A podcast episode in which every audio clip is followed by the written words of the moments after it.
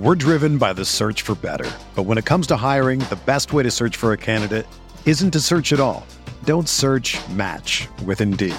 Indeed is your matching and hiring platform with over 350 million global monthly visitors, according to Indeed data, and a matching engine that helps you find quality candidates fast. Ditch the busy work. Use Indeed for scheduling, screening, and messaging so you can connect with candidates faster. Leveraging over 140 million qualifications and preferences every day, Indeed's matching engine is constantly learning from your preferences, so the more you use Indeed, the better it gets. Join more than 3.5 million businesses worldwide that use Indeed to hire great talent fast. And listeners of this show will get a $75 sponsored job credit to get your jobs more visibility at Indeed.com slash BlueWire. Just go to Indeed.com slash BlueWire right now and support our show by saying that you heard about Indeed on this podcast. That's Indeed.com slash BlueWire. Terms and conditions apply. Need to hire? You need Indeed.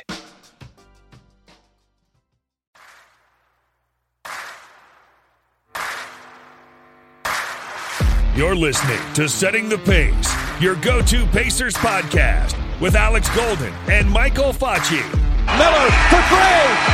Oh, he backed it in. He backed it in. And the game is tied. We're going to overtime. Warren lets it fly. Yes. TJ Warren is not human. Granger catches, shoots for three to win it. He hits it. To go. Brogdon for three. Let Got it, it. O'Neal drives on Yao. Puts it in. Duarte 4 3. Boom, baby. Anthony attacks. Oh. Hibbert denies him at the rim. Caris LeVert, people don't realize how good he really is. LeVert skies high for the jam. Stevenson passes into Sabonis for the basket. Jackson turns, fires, and hits. Oh, wow. Turner bringing that smoke. Flips it to the big fella, fake shoots, and This is TJ McConnell, and you're listening to Setting the Pace. Welcome back, everybody, to another episode of Setting the Pace. I'm your host, Alex Golden. I'm joined today once again by the one and only Michael J. Facci. Facci, how's it going, brother? Man, I mean, life's going good, but when you when you talk about things on the court, it's anything but. I mean, Alex, we talked about this. This stretch, six straight at home, it was supposed to be like a pivotal turning point for the Pacers. Instead, now we're talking about four straight losses and three straight at home. I mean, we lost Justin Holiday for about 10 days. TJ McConnell, I don't know when he's coming back. And just when you think you have a wounded Miami Heat team, they stepped on our throats. They're up as many as 20. They, they get the win, one, 113 to 104. You were in the building. Tell us about that experience. Yeah, so it was good to be back in Bank or excuse me, Gainbridge Fieldhouse Yep, for the first yep. time in a couple of years. I um I will say this, I was a little bit disappointed as I was walking through the arena to get to my seat. So many Miami Heat jerseys in the building and a lot of Tyler Herro fans. I mean, when Herro was hitting shots, I heard almost more cheers for Herro than sometimes I heard for the Pacers on some of the moves that they made or the highlights that they had with like a Sabonis dunk or you know whatever like a three point shot. Like you'd hear more excitement sometimes from fans for Tyler Herro and I was just like okay. Uh this is what we've come to at this point for the Pacers but you know just a weird thing. I mean all of a sudden you're listening to starting lineups and Sabonis is not announced. Torrey Craig is the fifth starter uh, announced and you're kind of like what? Torrey Craig?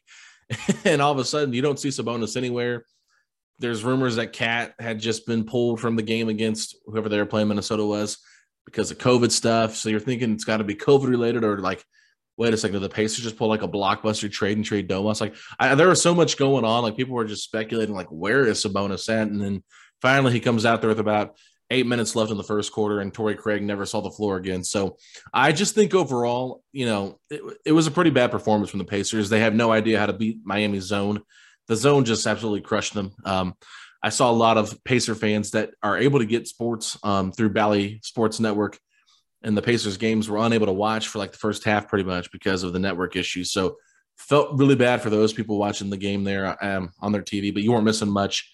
The Pacers just looked once again like a team stuck in the mud, and, and you said it, Facci.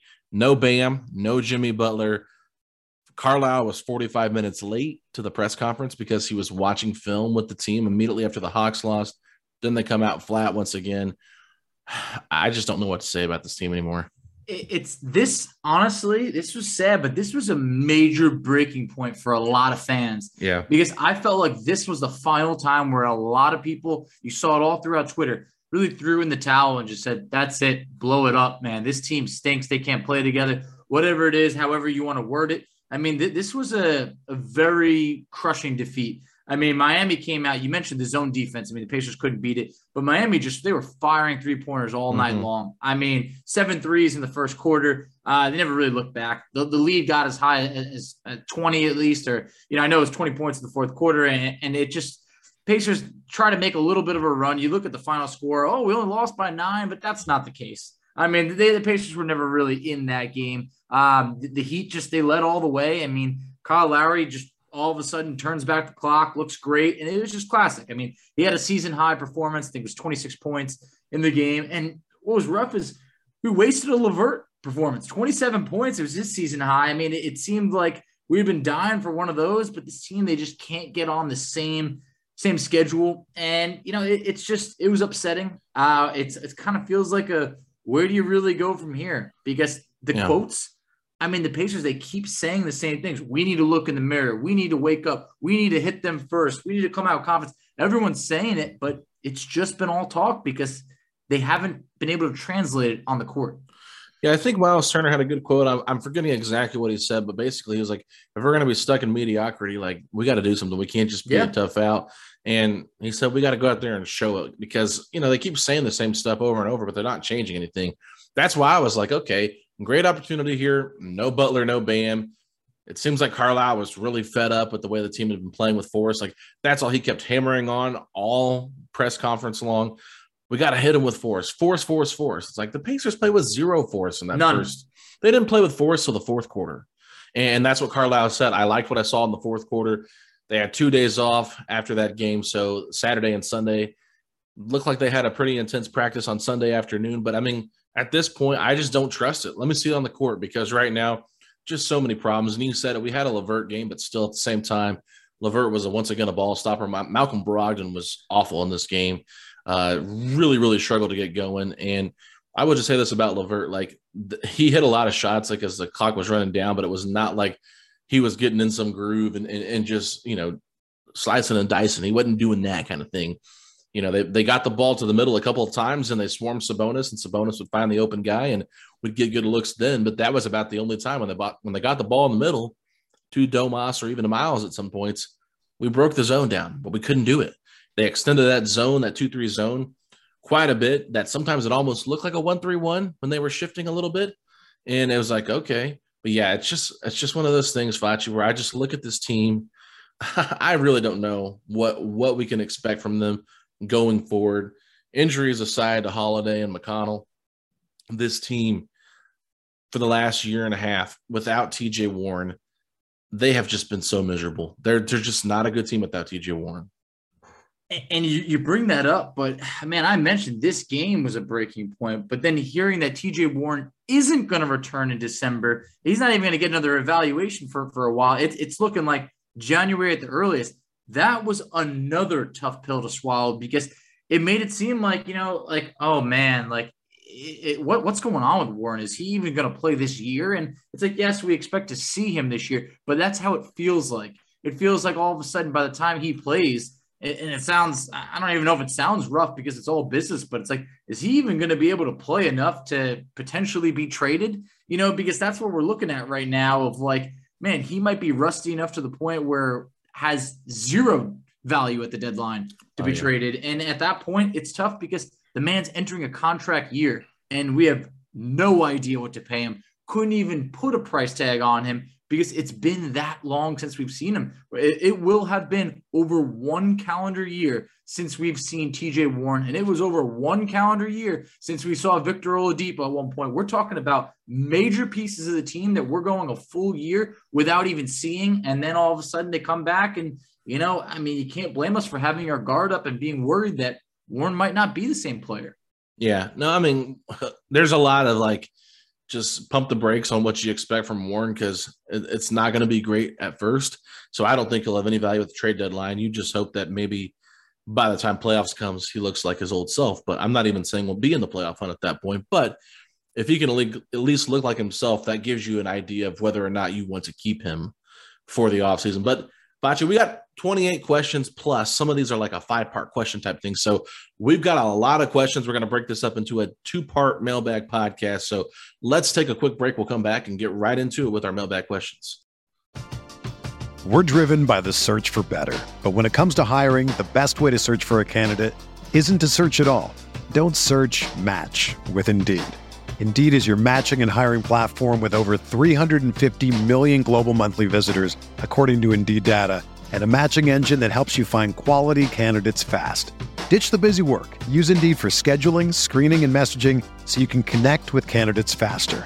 Leveraging over 140 million qualifications and preferences every day, Indeed's matching engine is constantly learning from your preferences, so the more you use Indeed, the better it gets. Join more than 3.5 million businesses worldwide that use Indeed to hire great talent fast. And listeners of this show will get a $75 sponsored job credit to get your jobs more visibility at Indeed.com slash BlueWire. Just go to Indeed.com slash BlueWire right now and support our show by saying that you heard about Indeed on this podcast. That's Indeed.com slash BlueWire. Terms and conditions apply. Need to hire? You need Indeed. All right, our first mailbag question comes from underscore Lottie Dottie underscore on Instagram. He said, Hey guys, I saw a trade ID on ESPN of Domantas Sabonis for Jonathan Kuminga, James Wiseman, and Moses Moody. What do you guys think about this trade? Carlisle might not want to go younger, but he's here for four years. I can't imagine him being here for four years of mediocrity, and I don't see us becoming a real contender with this roster. We need to start developing our own talent like Duarte, Kuminga, Moody and Wiseman would be the perfect start. I mean, I would just say it's hard to to say that you don't like this trade. I look, Alex, you and I, we love us some Sabonis, but if you're talking Kuminga, Wiseman, and Moody, three lottery picks, two of them, you know, two of them being top seven picks. Wiseman's second overall pick, who I believe has a ton of talent that he's not gotten a show due to injuries. Um, at that point, that would give the Pacers a lot of pieces to rebuild around. But yeah, you didn't make Carlisle one of the top paid coaches in the league for a rebuild. Right. But at the same point, I don't see this team being a contender with this roster. I don't think anyone does. Um, so you know, you could try and tell yourself, "Hey, no, no, no, we just need to get TJ Warren back." But at this point, I think you're lying to yourself. I mean, the Pacers are in trouble here, and if there was an offer like this, which I don't think there is, uh, it would be hard to deny. Yeah, I think ESPN threw the idea out there, basically just trying to get Domas on the Warriors yeah. and saying, "Oh, this is what it will take." If they if they gave this trade to the Pacers, and I'm the Pacers, and I turned it down, I'd be livid if I'm a Pacers fan. I mean, the the potential of Jonathan Kuminga is probably higher than you know what Sabonis is right now. So I, I think that he's probably the guy with the highest upside. Wiseman, I'm not like incredibly in love with. I think he's a fine player, but I'm just I don't know. I think that there's just some concerns there. And for them to give up on him so early, I get that they're kind of in win now mode, but still, um, he was a big, big part of that draft, and they could have had LaMelo Ball instead. So I would just be surprised if they did that being the number two overall pick. But Moses Moody, obviously, you know how I feel about that guy. So I'd be happy to have him here next to Duarte. Imagine those two together. That'd be just fun if they could become something. But at the same time, you're still not really breaking the core up in, entirely too much if all you get rid of is Sabonis, too. So um, those guys would have to earn their minutes, I guess. I don't even know if they would, but that's uh, that's where I stand with it. But yeah, if you're a Pacer fan, you would have to uh, hope the Pacers would run away and, and and hit the accept button as soon as this trade is offered. But um, let's move on to our next question slash trade ideas. This comes from Aaron M on Twitter. He said, "Do you think the Pacers will ever rebuild, or will they continue to just do tweaks for the roster the rest of my existence?" Also, I'm finding it very difficult to come up with many trades given the shortage of a middle tier contract, 10 to 12 million dollar range. So let's talk about that first question, Facci. Do you think the Pacers will ever rebuild, or will they continue to just do tweaks to the roster for the rest of his uh, of his existence? This is the closest I've ever felt to the Pacers doing like a rebuild. Like they were forced to rebuild after the brawl. You know when they brought in you know uh, Mike Dunleavy, you know, uh, Murphy, uh, Troy Murphy. Yeah, ex- exactly. Like they had to make that trade. They had to get Stephen Jackson, you know, Ron Artest, all uh, Al Harrington, all those guys out of there. Even though Al, Al Harrington wasn't in the wrong, you know, they had to make a move. Anyway, I feel like this is the closest they've been to rebuilding. However, given the fact of what they're paying Carlisle and the fact that it's like the front office probably wouldn't be around for a rebuild, makes me feel like, oh, you know, they might try and make like a small, small trade first and then see where it goes. But uh, I think it's hard to deny a rebuild at this point because you got guys in Chris Duarte and Isaiah Jackson that, that have something. They really do. But at this point, the double big lineup and all that, I, I do. And TJ Warren, you know, going to be a free agent. Uh, Caris LeVert and, and Miles Turner are going to be a free agent after next year. You're you're at a deadline here, and, and the Pacers don't have a two year window to win at all. It's like it's it's I mean a rebuild feels like it's got to be coming. It might not be this year, but I do think it's probably the following year.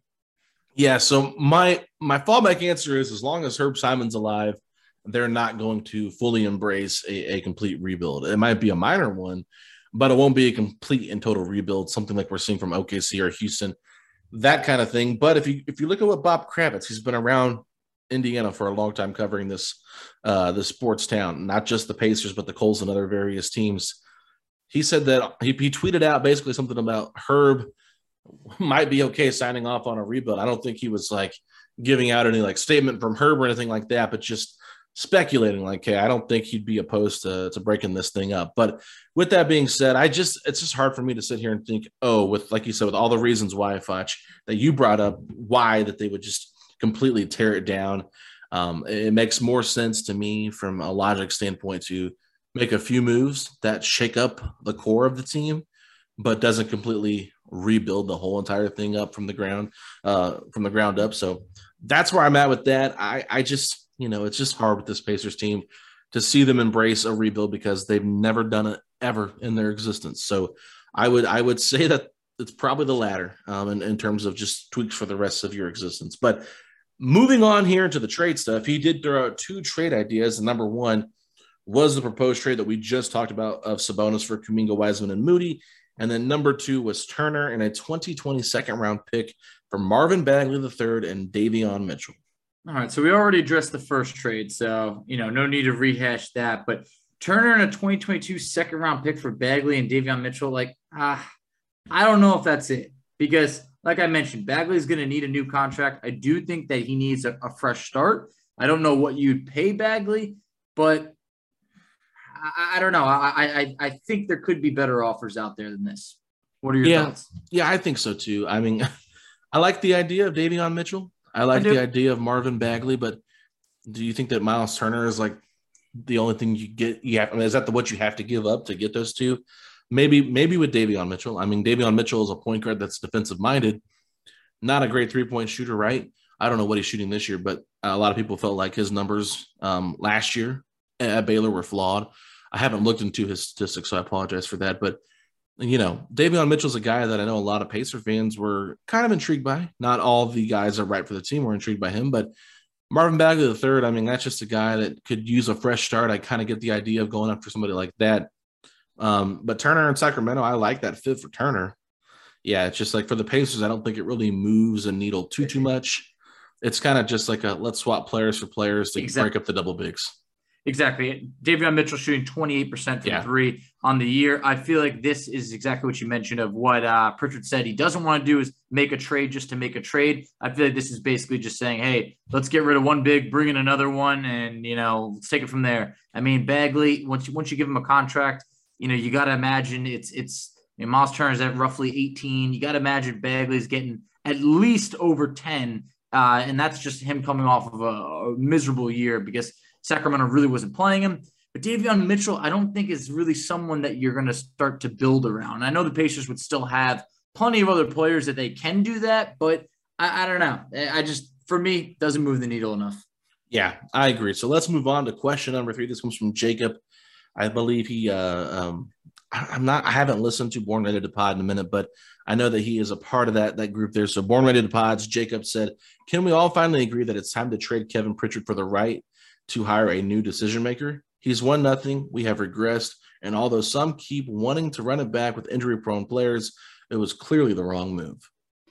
Look, I got I got a lot of respect for Kevin Pritchard. Uh, you know, I think he's made some some crafty deals, bringing in TJ Warren for for cash and and and even getting the 32nd overall draft pick. I mean, the the dealing with Paul George wanting out and bringing in Sabonis and Oladipo was an absolute home run. But where you look at where the team has has performed, how they have, it, it hasn't worked out. Pacers haven't been able to get out of the first round. Uh, barely even really been able to win some playoff games. I mean, there was a couple sweeps in there. So I, I do think that the way this season finishes out, I mean, I don't think you're going to keep Pritchard along for a rebuild. We've talked about it on here. I feel like the ownership has a great deal of respect for Pritchard, where he would step down before he would be fired. And obviously, we can't trade him. So I think that answers that. Yeah, I think Kevin Pritchard would be the first president of basketball operations fired since the Pacers have been in the NBA. Herb Simon's just not a guy that does that. He's all about trust and knowing who's in there. Everybody that has had a position, I believe, as president, has stepped down at, at one point. So, um, like Donnie Walsh and Larry Bird. So, those are the guys that have basically ran the team for a long time. So, Pritchard's been here for what year five now? It feels like so. I believe it's year five. I'm not, if I'm not mistaken. But with that being said, you know, I get it. Kevin Pritchard has uh, failed to really improve this team over the last couple of seasons. I was really excited about them breaking up the double big and going out and trying to get Gordon Hayward. Not everybody loved that idea, but I was a fan of it. And when that deal did not go through, I was like telling Facci off air and telling the people off air, like, I'm just not even really excited to watch this season under Nate Bjorkgren because I just feel like it's not going to really make that much of a difference. And quite frankly, I was kind of right. And then coming into this year, I was a little bit more hopeful because of Rick Carlisle and maybe figuring out a way he could do some things and maybe be a little bit more bold and, and take some bigger risk with this roster, but he really hasn't. You know, I, I thought they might make some more trades. I thought, hey, they might really stagger the bigs quite a bit and hardly play them together and try to play more modern and that's not been the case. And it's not even the bigs fault that we've been it's not. the the way we are this year. I think a lot of it comes down to guard play and not having actual wings on this team. You know got a lot of shooting guards got some point guards and you got some centers and that's about it. No no true wings other than tj warren and probably Oshae Brissett and Oshae Brissett's been buried for quite a while this season and uh, just a little bit of an inconsistent player so you know the most important position right now is the the wing position, really, in my opinion. And uh, TJ Warren, that's a guy that um, really does make or break this team when he's healthy. But right now, he's breaking it because he's not healthy. So for me, um, Kevin Pritchard, he's he's been okay. He, you know what I mean. But at the same time, I mean, it, it's not just his fault this team's bad. I think the way Carlisle's ran some of the stuff this year, it's his fault too. The players have to be accountable. The players have to be better than what they've been. It, to me, it seems like the players are just kind of done with each other as well in, in terms of just the constant losing. The the they're just kind of stagnant, Foch. You know what I mean? Like they are just going through the motions, that kind of thing. So for me personally, like yeah, it's on Kevin Pritchard, but it's on everyone else too. It's not just Pritchard's fault that the team sucks. Um, but he's the guy making the decision, so he's the one that should be held to uh, you know be at blame the most. And if he decides to step down and move on, um, I don't think it'd be the worst thing for the team. No, it wouldn't. I mean, like I said, I mean, he made some some good moves a couple of years ago, but the, the way that everything has, has played out, it, it, we we couldn't move forward from there. We just couldn't. The Pacers, yeah. like you mentioned, they got stuck in the mud. That is the perception of us. All of my friends, you know, look at the Pacers as yeah, you guys have like consistently made the playoffs for the last thirty years, but you know, nobody cares. You haven't won the big one, and it's like I get it. I mean, and the Pacers, yeah, they made it to the finals in two thousand. It's it's almost twenty twenty two. So I mean, that's that's not enough. You know, there's there's plenty of teams we've we've seen rebuilds. I mean, obviously it comes with striking the right player and getting that. But if you're not picking, you know, high enough, then you just you can't get that player. And we've we've tried to make trades by, you know, like I mentioned, maneuvering the deal for Warren, the deal for Oladipo, Sabonis there, but, we got to as high as we could because expectations were when we traded Paul George, we would enter a rebuild, and yeah. it never happened. Yeah, I mean, honestly, just thinking about things overall here, it's just like I'm not even asking them to be a finals contending team. Like, whatever. I mean, that right now, that just seems so unrealistic with this roster. but this team can't even win a playoff series, let alone no. possibly get into the play-in game. So that is where the frustration sits. You know, you you talk about, you know, they want to be a tough out, and that's just like annoying words to hear, but they they might not even be able to get into a position to be a tough out, which is just another disappointment. So like I don't care if they're not in the NBA finals, but just please, I would love to get back to those days when we played the Miami Heat and, and we're competing at least in the Eastern Conference finals. Like that's the kind of roster I want to see assembled. A lot easier said than done. But what I'm saying is they've got to strive for that and not strive for this. Hey, you know, we took the Heat to seven games in round one. We're we're a tough out. Like, no, I don't want to hear that anymore. Fans are done with it. So that's this is where we sit. But let's move on, Facci. Question number four comes from Pacers number one here on Reddit. He said, Why don't they sell Oshae Brissett jerseys at the pro store? I went to buy one and said I'd have to buy online. Um, I, I, feel like this was a little bit of a troll question, just being silly. But with that being said, um, I have no idea why the team store is not selling Oshae Brissett jerseys. Kind of makes zero sense to me because I saw a lot of other jerseys in there as well. But maybe he's just not worth printing a bunch of them off just to sell if they're not going to sell that many. Yeah, I imagine it. You know, it's you know, it sounds rough to say, but he's probably just not marketable enough for them to, you know, like you mentioned, produce a ton that they could get stuck with, especially when it's it's a one year deal. I mean, I, I don't I doubt that the, the, the store went to the front office and said, "Hey, what's the deal? Are you going to guarantee that contract or not this year?" But you know, it's just one of those where they probably don't want to get stuck with a ton of them. And uh, you know, online at least you can you can order it, and then they could probably create it for you, and it might take a couple weeks, something like that. Yeah. So anyway, let's move on.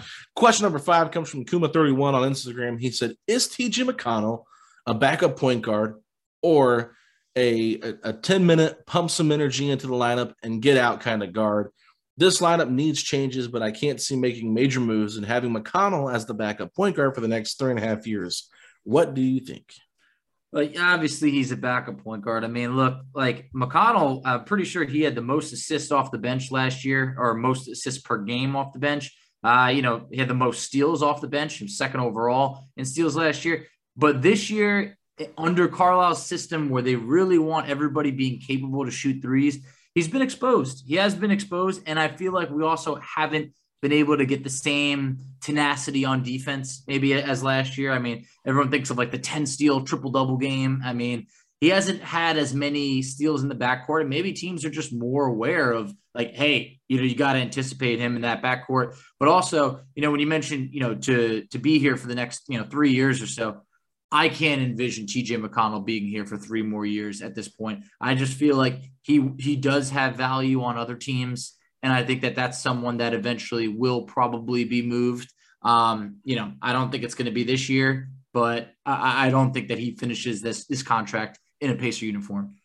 Yeah, I, I sometimes it does feel like TJ is the pump some energy into the lineup kind of guy. I, I, think he's a little bit of both, to be honest with you, when it comes yeah, to this question, Fletch because they just need someone to give that energy, and he's the only guy that really seems to do it.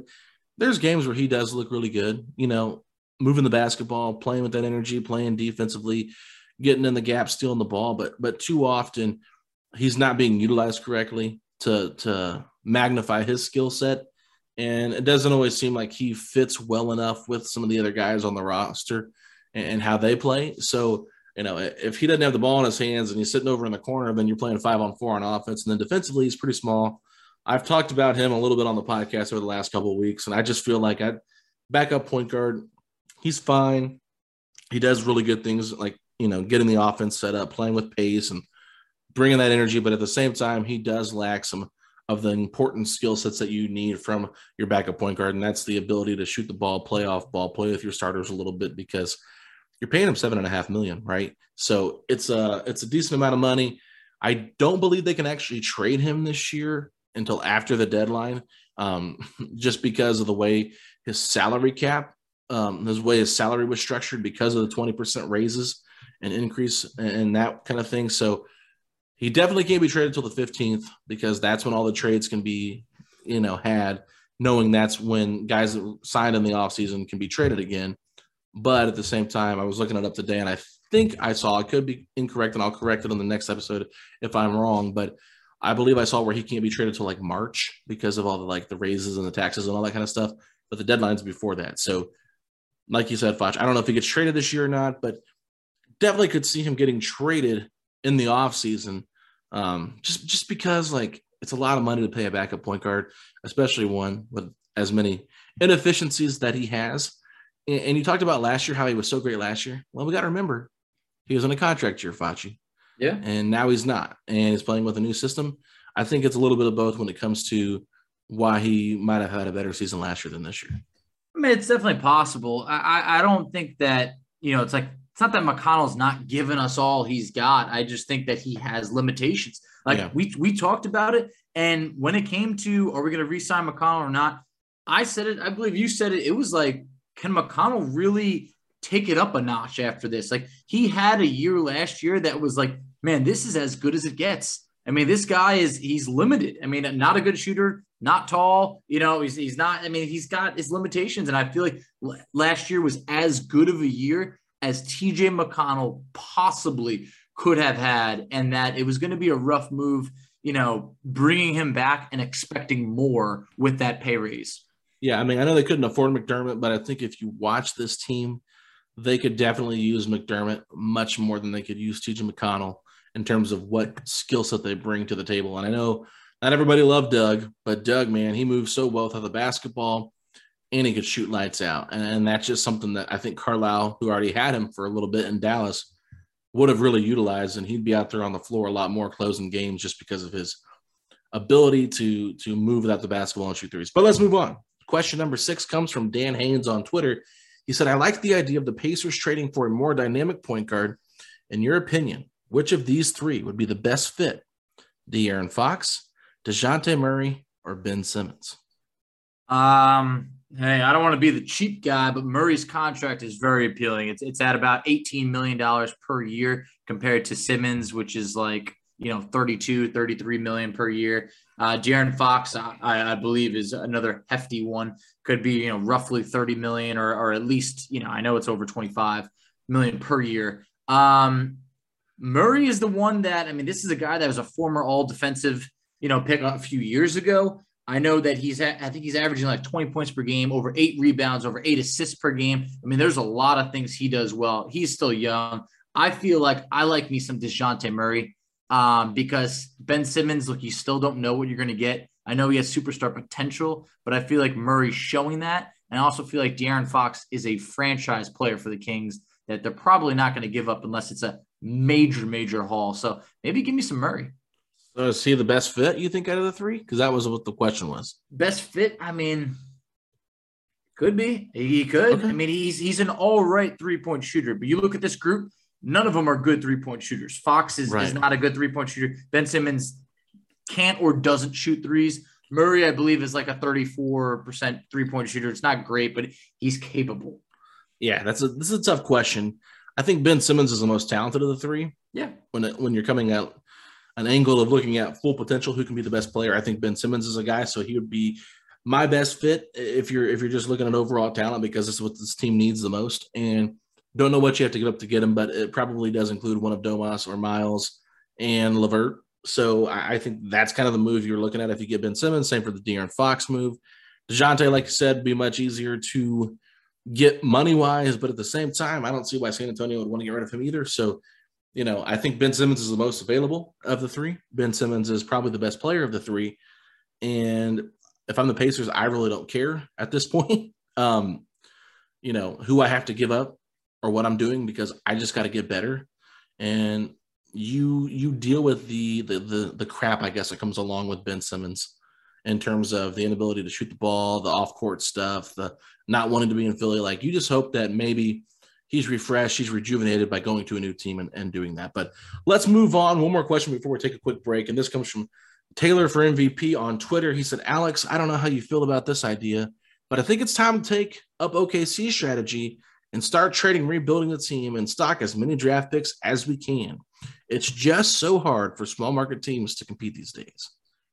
I don't think the Pacers are ever going to do that. I understand where you're coming from. And like, that's the kind of way where you could sell yourself on look, it's going to be miserable. But here's the thing like, OKC, you know, their fans are like, man, just give it a couple years. We have the chance to have some of the most talent in the world. We'll see how it works out. Um, but I don't see the Pacers ever like officially like 100% clearing house and really not having like almost any like notable player that can put butts in seats because if, if you think it's bad now, I mean, the Pacers could be on the verge of setting records for low attendance if they do that. Yeah, I mean, with OKC, you have to remember one thing. They were in the lottery like three to four years in a row. They got Kevin Durant, Russell Westbrook, James Harden.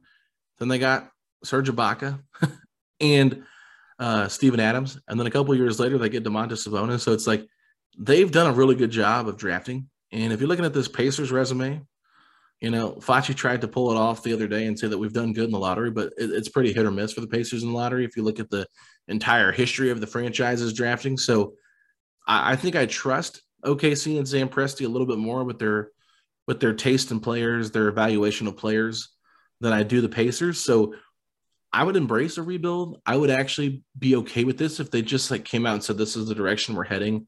We know we got to get a franchise player in here to really be competitive at the top level. I would suffer through a couple of years, three or four years of that, if it meant that we'd get really good, you know, good picks and hopefully hit on them.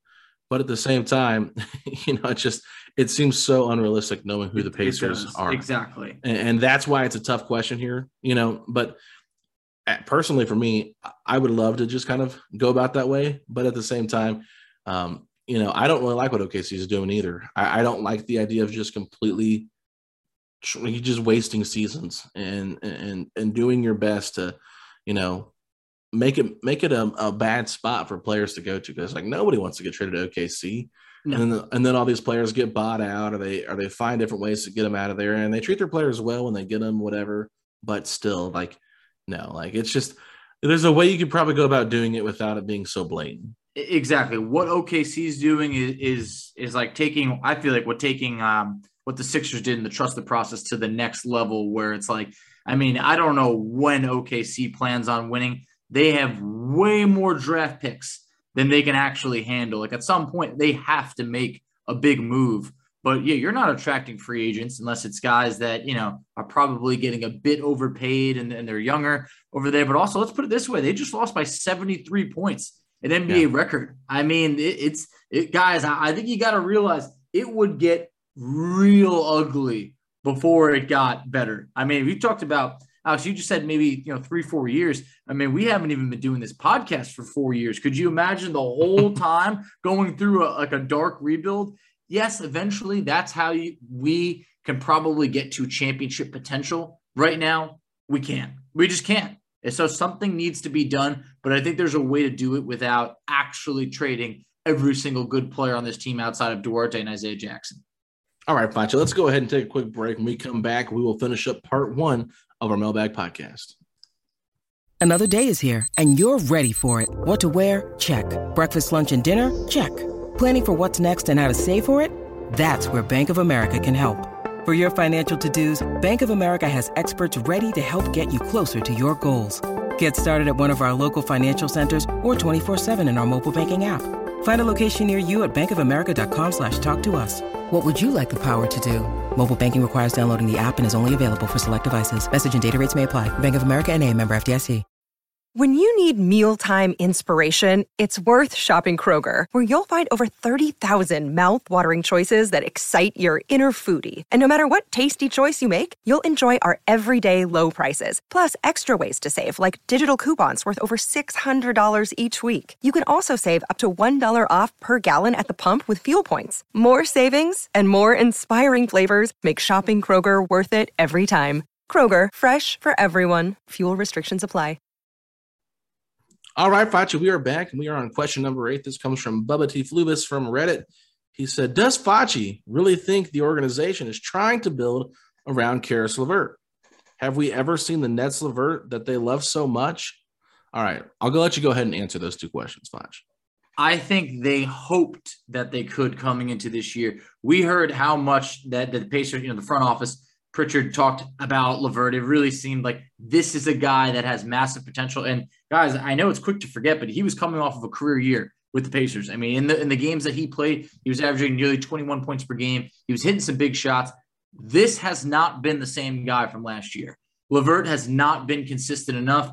That back injury obviously has affected his play. And now I don't think that the Pacers front office probably still views him as a cornerstone. I, I think it's still the hey, let's hope he gets you know healthy. Uh, but he's a free agent after next year. And the Pacers, like I mentioned, they have that massive decision where a couple guys are going to be up. Their contracts are up between this year and next year. And LeVert at that point, I mean, it feels like little by little things are starting to point in the direction of, man, I really don't know if this guy is going to re up with the Pacers, and it could be mutual.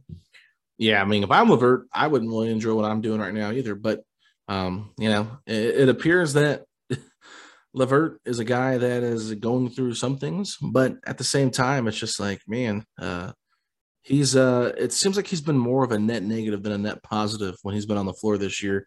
And I, I don't want to say that about LeVert because I was really excited when we got him, and I wanted to see him become that guy that could kind of be your closer. But right now, he's looking like a guy that you would be okay with trading. And uh, bad as that sounds, it's just it's just part of it. But okay, let's move on. This is a lengthy question. We got like five parts on this question here. So he said, What chances are there of starting next season without a single player over the age of 26 on this roster, or at least an obvious youth movement to be successful three years from now? Hmm. Uh, I mean, let's see. So What's, right what now, are the chances? I mean, actually, that no one's above the age of 26. yeah.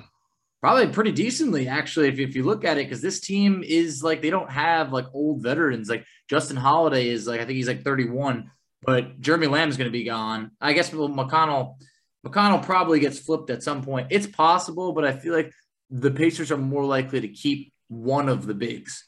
I don't see them really trading both bigs because at that point, then it's like you never really got to give one of them the full chance to see if he can, you know, stand alone. So I, I think that they'll have one of the bigs. Turner and Sabonis are, are both what, like 25 and 26, Yeah. I believe. Um, and then LeVert's probably right around there. So there'll, there'll be someone on the team that's like, you know, 26, 27. Yeah, Domas and Miles will turn 26 by the end of the season. I think Yeah. Miles' birthday's in March and Domas's is in May. But yeah, I think really with this one, I mean, you still have Malcolm Brogdon who just re upped with the Pacers too. And TJ Warren, you don't know if he'll be back or not, but there are some guys that are a little bit older than 26 on this roster. I, I think that you could see the Pacers maybe taking a slight change in direction towards a youth movement, but it would have to take for the, it would have to really be for the season to kind of finish out the way it has been uh, played out so far. But it, you know, what are the Pacers now? Nine and 16, 27 games in. They still have at least two thirds of the season left to play. So they could flip it around. They could get closer to 500. That could change the dynamic of what they do in the offseason. Whether you hate that or not, just part of the part of the process. But right now, I would say that there's probably like a two percent chance that we get this big youth movement. But um, I do think that changes will come Changes will come. but but probably not at the the youth movement level that we're hoping for here. So um the question after that says, do you think the fan base would embrace a youth movement over the current laws? And do you think attendance at games boost with a youth movement? I will say, I think the fan base would embrace it, but I also think that the fans would not attend games as much because they wouldn't want to spend money if they know that it's a complete youth movement. there is no chance attendance goes up. I mean, I just think that it would be people being like, "Hey, I'm I'm going to take the rest of this year off, and I'm going to wait and see, you know, how this team performs." Because you already got people that are basically saying like, uh, "You know what? Ah, this this team stinks. You you trade these guys. You, you got to understand, we're going to get worse for a while before we get better." And and I don't. I think that with this market, I honestly I feel like it takes winning to, to draw. It really does. And you know, sure, if you got like a couple of you know true studs, you know, maybe some more some people would come that didn't before, but I don't think people are like, you know what? As long as both the bigs are on the roster, I'm not coming. You know, I, I think it's just it would be worse for attendance. I think the Pacers they're already sitting in last. Uh, I think it would get pretty ugly. Um, it'll it'll take a while. Yeah. Let's move on. Question number nine. This comes from Colin Air on Reddit. He said, The Pacers severely lack a primary ball handler initiator at the point. Despite Malcolm being competent at the point, he is unable to set others up for success like a true point guard. If we are to make a mid-season trade, which of these three would you most likely see and uh, would you most like to see in a Pacers uniform? CJ McCollum, Ben Simmons or De'Aaron Fox. If that type of trade did happen, would Malcolm accept his role as an off guard, or would that become a bigger issue long term? I honestly, I feel like CJ McCollum would be a, a, real good fit for this team. Depends what you have to trade to get him, but I feel like that's the guy who can get buckets when you need it. With this this Pacers team, I feel they go cold at times. Like McCollum's an underrated bucket. I feel like him playing in in Portland for so long, like you're not always featured on TV. Playing on the West Coast. It's late night games.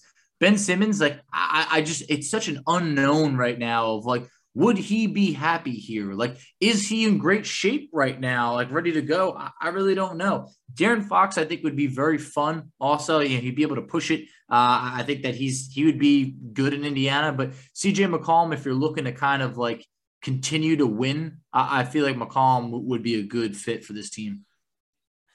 See, McCollum is 30 right now. He'll be 31 at the beginning of next season like you said, he does kind of live in that shadow of Dame Lillard out there in Portland. Not a not a big market, but a people a lot of people know about about uh, McCollum. I think that the 76ers would like to get their hands on him in a Ben Simmons swap more than likely, just because of his ability to shoot the three ball and, and his mid range game is pretty good, but defensively he is so bad. And if we're talking about defensive being a problem here, and it depends on what you trade to get him, like I'm just going to be honest with you. If you trade for McCollum, you probably have to give up Sabonis um, because I would not want to see Domas and McCollum out there together um, defensively. It would just be really, really bad to watch. And I already think Malcolm is, you know, decent against certain players, but going up against point guards, like that's not going to be his forte. And that's kind of where he'd have to be at unless you start Duarte and you have to figure out that whole dynamic too. So you know, I think I would still pick Simmons here overall, just because of the age, just because of what he can do defensively. Um, but I do like Fox a lot. I just I feel like Fox is just hard to read because we haven't really seen him with a playoff team yet.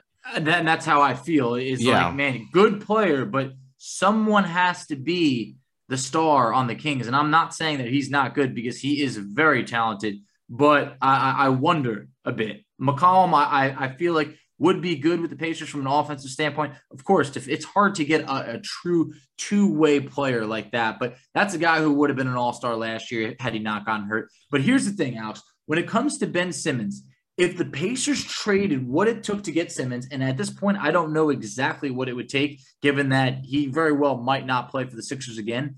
If he's not happy in Indiana, which there's a great chance that he's not, and he does not improve from an offensive standpoint, how long would it take the Pacers to recover?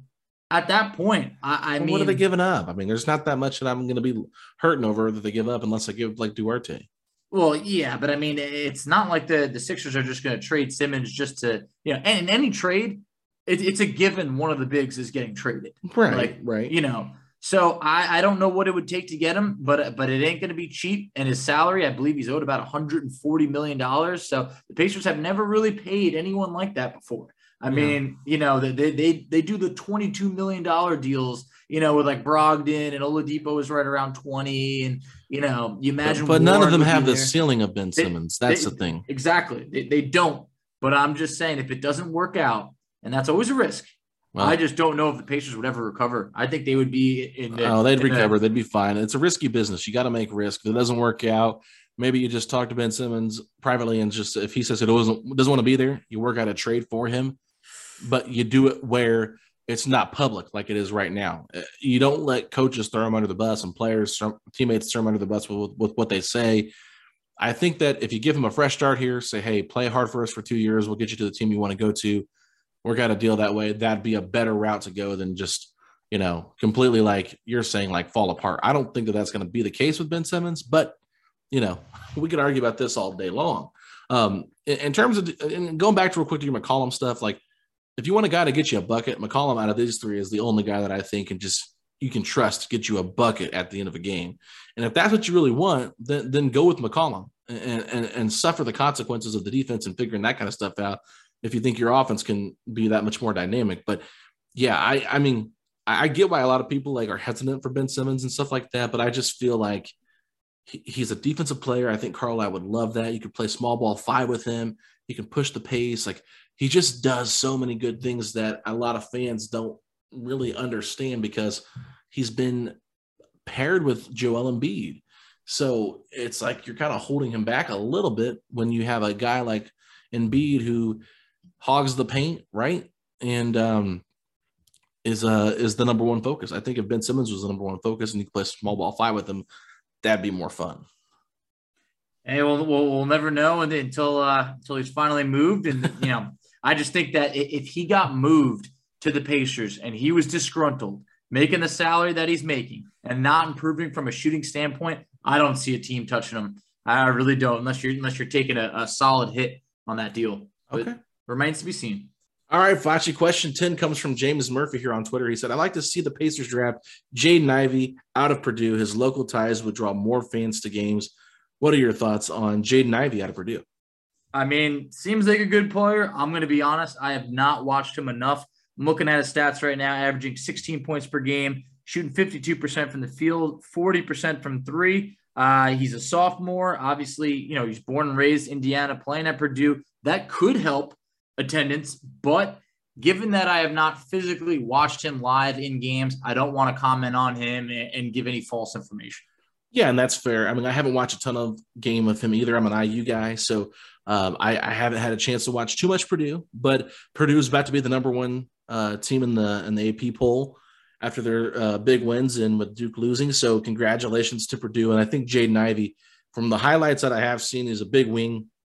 You know, just super athletic, good defender, kind of like gets his hands in lanes pretty good. So I need to watch more of him. We need to probably have some college guys come on and talk about him a little bit more, just because I think it would interest a lot of Pacer fans to to see like where he could fall out in the draft and maybe get him in. Uh, if the Pacers are in the lottery, like this is the guy that could could be nice to have on your roster. So um, yeah, I mean, we need to do more scouting on Jaden Ivey for sure. But at the end of the day, Fletch, uh, anytime you can get a local guy in here, you know, it's uh, it, does seem a little bit exciting. But you know, I, I don't want to sell the local guy short just because like, oh, it's just a local guy. Everybody wants a local guy. Like, no, if he's really good, it, it could really help you out. Obviously, I mean, look, I'm not saying that that this guy is going to be Victor Oladipo, but obviously, I mean, that was massive when Oladipo, you know, went to IU, came to the Pacers, was the franchise guy. I mean, it was it was a fun time, but uh, you know, remains to be seen uh, with Ivey, and uh, you know, let's let the season play out. All right, let's move over to question 11. This comes from faithful listener Jordan S. He said, "We all know that we all know that the Pacers front office is waiting for T.J. Warren to return to see how the team will adjust. But if he doesn't turn the tides like they want him to, will they finally blow it up this offseason?" It's obviously a common theme with most of these questions. Will they blow it up or not? At this point, uh, I've, I've I've lost faith in that T.J. Warren is our savior. I really have because it's a lot of weight to put on one man's shoulders. I mean, if he if he hasn't played basketball in basically about a year, we can't expect him to be the same guy as before. That's going to take time. And then I don't want to all of a sudden get to the point where we're being like, man, Warren stinks. You see, like he struggles in the field today. Like, it's natural that it's going to take time. So I, I think at this point, entering in, into free agency, it would be a, a massive risk to give TJ Warren a big deal. I, I think you probably got to lean towards them making some changes.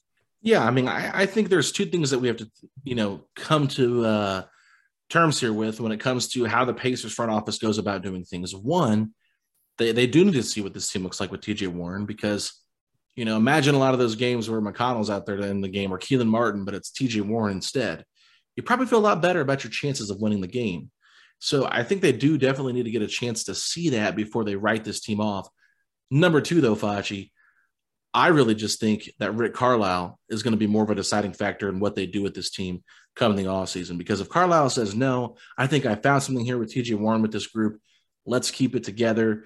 You know, let's make some minor moves, but let's not make any drastic moves because you know we got off to a rough start early. We were nine and sixteen, but we wrote that ship. We got things turned around. Like there's that possibility that could still happen. I don't think it will, but there's a possibility. And, and if Carlisle finds something with this group that he likes, that he can convince the front office to keep. I mean, they're paying him a lot of money and they trust what he's going to say. So I think that's a bit of a factor in whether they blow it up or not this season. But at the same time, you have to realize the value of of these players. And with Turner and LeVert becoming expirings at the end of the season, you have to figure out if it's worth re-signing TJ Warren and, bringing the rest of this team back together again or if it's better off to try to trade somebody like LeVert and Turner in the offseason when you know their contracts are expiring. I think that's a big thing we haven't talked about enough yet. It, really is. I mean, it really is. And it's just, it all, we're, we're stuck in limbo right now, really just stuck in the mud of, of the waiting game. And, you know, they've waited so long to, hey, can we get the starting five together? Guys, they're not going to make a change before that happens if, if that's only maybe a month away. I know we keep saying one month away, a couple weeks, weeks, not months, you know, this, this, that. But at the same point, we're close enough where they're going to at least let it play out for however many games and then make a judgment. Yeah, this next, let's move on to our next question. It's not really a question, it's more of a statement. This is from Christopher Lloyd on Twitter. He said, I keep Malcolm Brogdon, Miles Turner, Isaiah Jackson, and Chris Duarte. Everyone else is tradable. He did put in parentheses that he'd only keep Brogdon because we have to. There was a, a tweet going around basically saying, What guys would you keep if you could, you know, keep two or keep three, and everyone else had to go? So this is probably what Christopher Lloyd is referring to. So he said he would keep Turner, Isaiah Jackson, and Chris Duarte. I guess if that question was asked to you, Facci, what would you say? Uh, I'd keep Isaiah Jackson, Chris Duarte, and everyone would be on the table after that if for, for whatever trade. I know we can't trade Brogdon this year, but Alex, ask yourself this. If we could, do you think Malcolm Brogdon finishes this year in a Pacer uniform? I think I he's I really think that he would be a very enticing piece. And I think that might be what they do in the offseason because yep, three years with Brogdon on a contract. I, I can't he's a good I'm no, I'm just saying I'm saying as a complimentary player, like a team might be enticed to go trade for him. You know what I'm saying? Of course. Good, good three point shooter. I mean, he's been the best player at times for this team. I get when he shoots the ball a ton of points or a ton of times, we don't win a lot of games, but that's because he has to because nobody else is hitting. It feels like so. You know, that to me is a, a tough question. And everyone I kept seeing was saying, "Oh, I wouldn't trade Turner or Duarte, Turner or Duarte, Turner or you know Isaiah and Duarte." It's like, here's what I'll say: um, if you're going kind of in a rebuild type of thing, Foch, it makes zero sense to keep Turner or Sabonis on the roster. I agree. They're on the table. They have give, to be. Give them, give Goga those minutes. Give Isaiah Jackson those minutes. If you're going in a complete rebuild, Miles Turner doesn't want to be here for the next four years. If we're going to rebuild, you're wasting the prime of Miles Turner when you could allow him the. You really you you owe it to Miles to trade him to a team where he can actually do something. Like imagine him with Dallas with Luka Doncic, or maybe trading him out to Portland with Dame and CJ. Like finding a way to give them that opportunity to to use their talent and and and shine. I mean, I haven't had thoughts about him with Golden State, how good he would be next to Draymond and Clay and Steph and that group and, and Andrew Wiggins. Like, you know, that's a that's an intriguing thing. And I think that the Pacers, if they were going to go into a rebuild, it would be smarter for them to move those guys than keep them here and make the team suffer through losing with those guys on the roster where they might get stats and stuff, but they're just not going to enjoy being on a mediocre team. I agree. I mean, look, Duarte, Isaiah Jackson, those are the two guys that it's just like they're on such cheap deals. They're promising. Keep those guys. Don't do anything crazy. I think if the Pacers found some deal where they threw Chris Duarte in it and it was not an absolute grand slam deal, everybody would lose trust in the front office and say, What are we doing? Why are we pushing forward? So those guys got to be off the table. Everybody else, come on, we don't have a true star on this team, so they have to be on the table. Brogdon is, uh, you know, wait until he's eligible to be moved, and then we'll have conversations type of guy. All right, let's move on to our next question. Dalton James Chubb said, "How many losses do you think till the front office makes a change?" I don't want to sound like bandwagon fan. Uh, believe me, I've watched every single game under Jim O'Brien. I'm just frustrated. I would just say, first off, I love the fact that everybody is like, hey, man, I've seen some stuff. All right. The Jim O'Brien years, it aged me. And I completely agree with you there, uh, Dalton. So uh, I'm with you on that. That was a miserable time. But I don't think that there is like a specific number. But I think that we're looking at a team right now that's seven games below 500. We hoped without Warren, they'd be able to tread around 500, maybe like two games below 500, maybe three, whatever it is if the Pacers continue to lose, then, then there is no man that can really save this team. At that point, I think you're looking at the deadline. You're looking at the trade deadline to say, hey, like, w- what can we do to bring in some assets? And I think that that's what we're looking at. I don't think they're going to make a move until the trade deadline. Yeah, I, I would say I think they start looking at making some serious roster changes when they get close to 10 games below 500 or more. Not that um, far off. I know, but I'm just saying when you see double digits, like if you look at this team and we're nine and 19, you really got to start questioning yourself. And then if it gets like to 9 and 20, 9 21, you're sitting there 12 games under 500. That's when you really have to start considering. Like, I know fans are ready to do it now. The, the fans are ready to do it at a 500 record, right? But as a front office, like if you're trying to win games and you see the standings, like, you know, what are they, four games out of the, the 10th seed right now? So, I mean, they're still within reaching distance. But if they continue to tread backwards and, and go that way, they're going to have to move on. But let's move on, Facci. We got two more questions here to round up part one, and they're not really questions, they're just statements. So I'll read them real quick and you can comment on them. Both from Reddit. The first one is I am at the poke stop. He said, standing in the shower makes it so my wife can't see my tears when I think about this team. And King Booty the Third said, trade LeVert. So anything you want to add to those?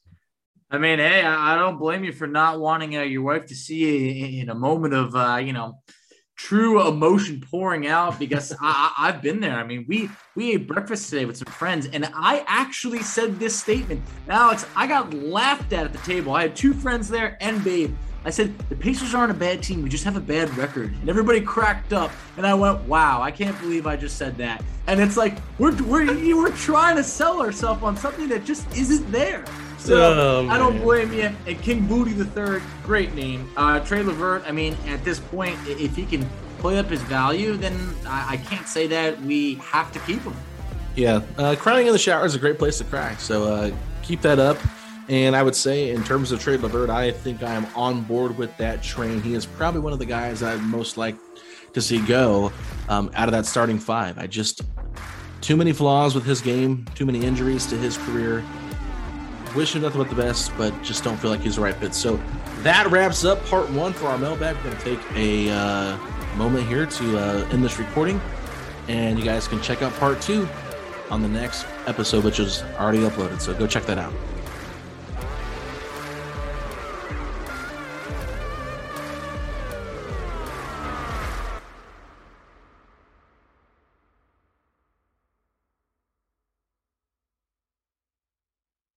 Everyone is talking about magnesium. It's all you hear about. But why? What do we know about magnesium?